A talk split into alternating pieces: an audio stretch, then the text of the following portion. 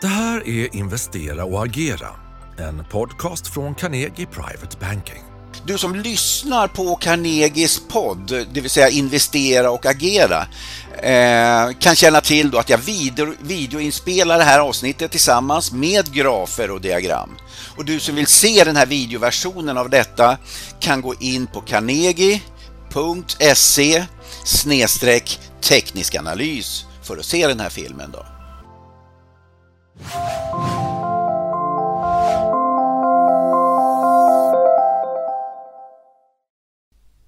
Hej och välkommen till Teknisk analys med Jonny Torssell. Eh, det är så här nu att nu har ju eh, S&P gått upp med ungefär 14 procent från botten här den 12 oktober. Eh, Stockholmsbörsen har väl gått upp med en 20 procent eller något sånt där och eh, fler och fler börjar fundera på här nu, jag får ju frågor om det här nu, om eh, är det här starten på någon, någonting nytt, det vill säga det här starten på en ny bull market-fas? Eller är det fortfarande en bear market-fas? Jag tänkte jag ska prata lite grann om det idag, vad, vad, vad jag ser i mina diagram. Sen behöver naturligtvis inte det vara den hundraprocentiga sanningen men jag ska i alla fall visa det jag ser i mina diagram. Och här ser vi då S&P 500.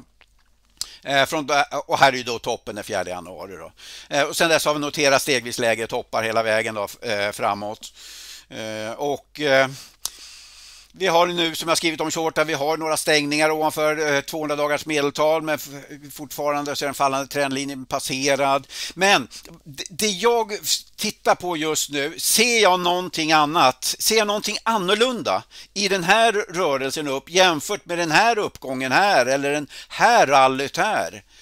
Eh, och svaret är att jag, jag, jag gör inte det riktigt ännu för mig ser det fortfarande ut som ett bear market rally. Jag tycker fortfarande att OBV ser väldigt ja, oroväckande svag ut. RSI uppvisar ungefär samma beteende, det vill säga eh, vi har inte tagit oss över 60-nivån på ett påtagligt sätt än så länge. Eh, och eh, det finns ju även andra saker då som jag skulle vilja visa som gör att jag att jag fortfarande inte tror att eh, att det här är någonting annat än ett bear market rally och det är ju eh, till exempel det här som vi har pratat om, då, det här med non-confirmation. Det vill säga än så länge så är det bara Dow Jones som har noterat en ny högre topp över den sommartoppen som vi hade här i mitten på augusti. Eh, tittar vi då på eh, S&P till exempel, den har ju ganska långt kvar innan denna har passerat sin topp. Tittar vi på Nasdaq så har den verkligen jättelångt kvar innan den har noterat en ny högre topp. Eh, den breda marknaden Nyse eh, Composite har inte noterat en ny topp men den är i och för sig ganska nära. Men Midcap har inte gjort det och small cap har inte gjort det. Och det tycker jag också är en svaghetssignal. Jag, jag, jag har pratat om det här tidigare i tidigare filmer att eh, i starka marknader då brukar indexen bekräfta varandra. När vi befinner oss i en bull market-fas då brukar indexen bekräfta varandra. Eh, men det, det, gör det ju verkligen inte nu. Och går, går vi över och tittar lite grann på, på de här, den här charten som jag har visat tidigare eh, där jag, där jag tittar lite grann på vad, vad som händer under motorhuven. Jag kollar på lite eh, sektorer som normalt sett som i en bullmarknad brukar vara, vara starka eh, och så vidare. Eh, och här, här, ser vi till exempel det övre diagrammet här i svart är S&P 500 tillsammans med 200 dagars medeltal. Och här kan vi konstatera att befinner vi oss över 200 dagar så här har vi en liten sekvens nu med högre bottnar, högre toppar. Kollar vi på advanced decline Eh, breddindex. Ja, men det ser väl, ja, den har noterat högre bottnar och toppar då, men ser väl Ja, den ser väl ganska neutral ut. Men tittar vi till exempel på den här rosa linjen här. Den visar sällanköpsvaror delat med S&P.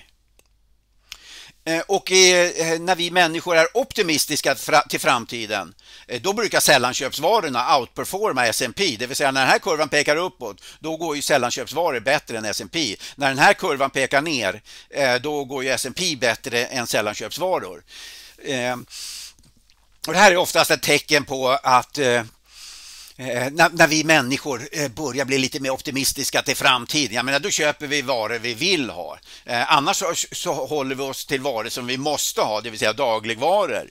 Men som vi kan se här längst bort till höger nu, det här är inte någon tecken på styrka än så länge. Jag ser inga tecken än så länge på att det här skulle vara något drag. Skulle det här börja bryta igenom på uppsidan? Absolut. Men än så länge så har vi inte det i alla fall. Tittar vi på Eh, S&P delar med utilities. Eh, I en bullmarket, när vi är optimistiska till framtiden då ska S&P eh, utvecklas starkare än utilities. Utilities är typiskt en sån sektor som man flyr till när eh, när man är lite mer pessimistiska till framtiden och det fick vi ju varningssignaler redan här, här borta Eh, i, i november. Här toppade den och började sen uppvisa svagheter, eh, bröt igenom 200 dagars och sen här hela vägen ner här så har ju eh, utilities utvecklats bättre än S&P. Eh, just nu så ser vi ingen här så ser vi ju att eh, okej, okay, vi, har fått, vi har fått det här eh, rallyt upp här eh, där S&P gick starkare här men sen har det gått sidlänges här. Så än så länge ingen riktig styrka. Eh, skulle det här vara lite mer bull market eh, fas nu, då, skulle det här börja bryta ut på uppsidan. Och det kanske vi får också. Men än så länge så ser jag inte det. Tittar vi på halvledarsektorn eh, ska ju också vara en sån här sektor då eh, som är eh, som brukar gå bra i en bull market-period. Men eh, här ser vi då halvledarsektorn delat med S&P. Eh, och eh, den toppade ju här i början på december och sen har ju S&P utvecklats starkare än halvledarsektorn här som vi kan se. Här har vi dessutom negativa divergenser, varningssignaler. Så att än så länge, jag ser inte någon, någon riktig drag här heller. Att det här skulle flytta in pengar i halvledarsektorn. Tittar vi på Nasdaq delat med S&P så kan vi konstatera att Nasdaq är verkligen ursvag i förhållande till S&P. Så att eh, här ser jag ju inte heller någonting som indikerar en underliggande bull market, en underliggande optimism som man ju brukar se då i Nasdaq när vi går då mot ja, lite gladare tider. Så att just nu så ser jag inte jag har inte många tecken på att den här uppgången här skulle vara någonting annat än ett bear market rally. Tittar vi sen på, eh, jag tänkte att vi ska kolla på eh, avslutningsvis VIX-index. Eh, jag har den här. Eh, så vi ska se, VIX där har vi den.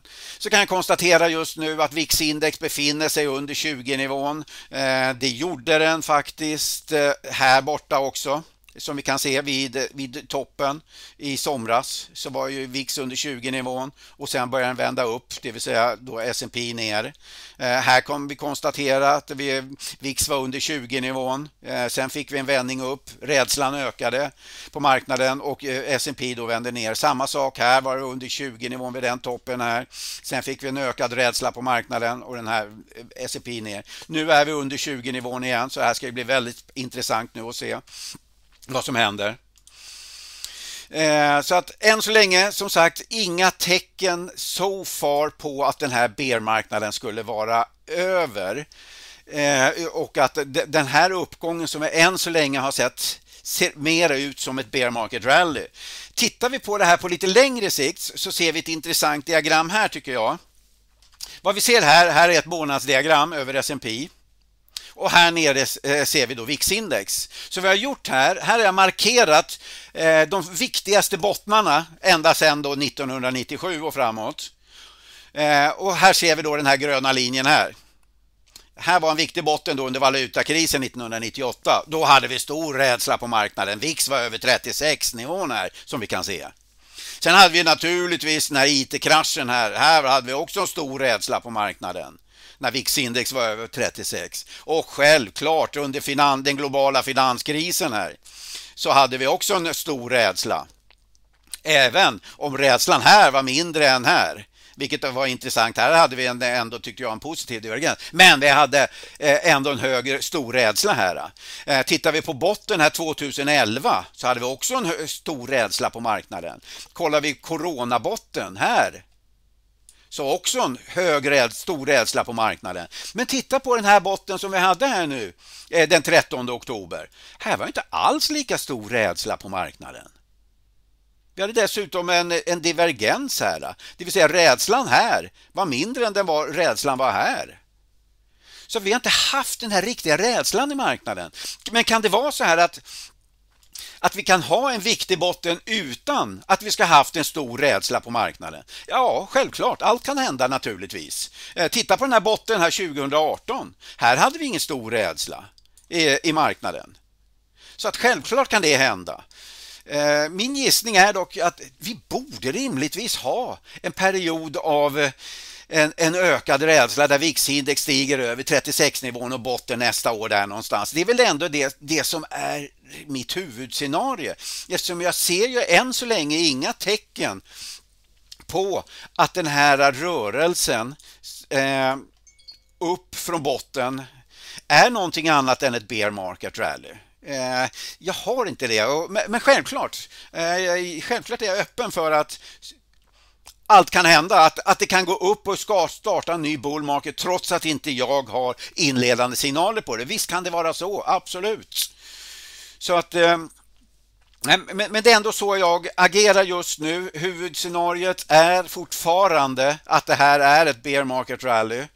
Eh, och eh, och sen får, får, man eh, ta det därifrån sen. Det vill säga skulle det här börja visa lite mer styrka och lite kraft och vi bör, den här non-confirmation upphör och att vi eh, börjar få rätt styrka i rätt sektorer och såna här saker som visar att det finns någon underliggande optimism där. Självklart, då, då, då, då kommer jag naturligtvis att ändra mig. Men eh, fram till dess det sker min utgångspunkt är ändå att det här är ett bear market rally eh, och det kommer det vara fram till dess jag får signaler på eh, motsatsen. Så det var väl det eh, som jag hade så här långt. Tack så mycket för att du har lyssnat. Är du intresserad av topprankad aktieanalys och unika investeringsmöjligheter? Gå då in på carnegie.se privatebanking och lär dig mer om vad du får som private banking-kund hos oss.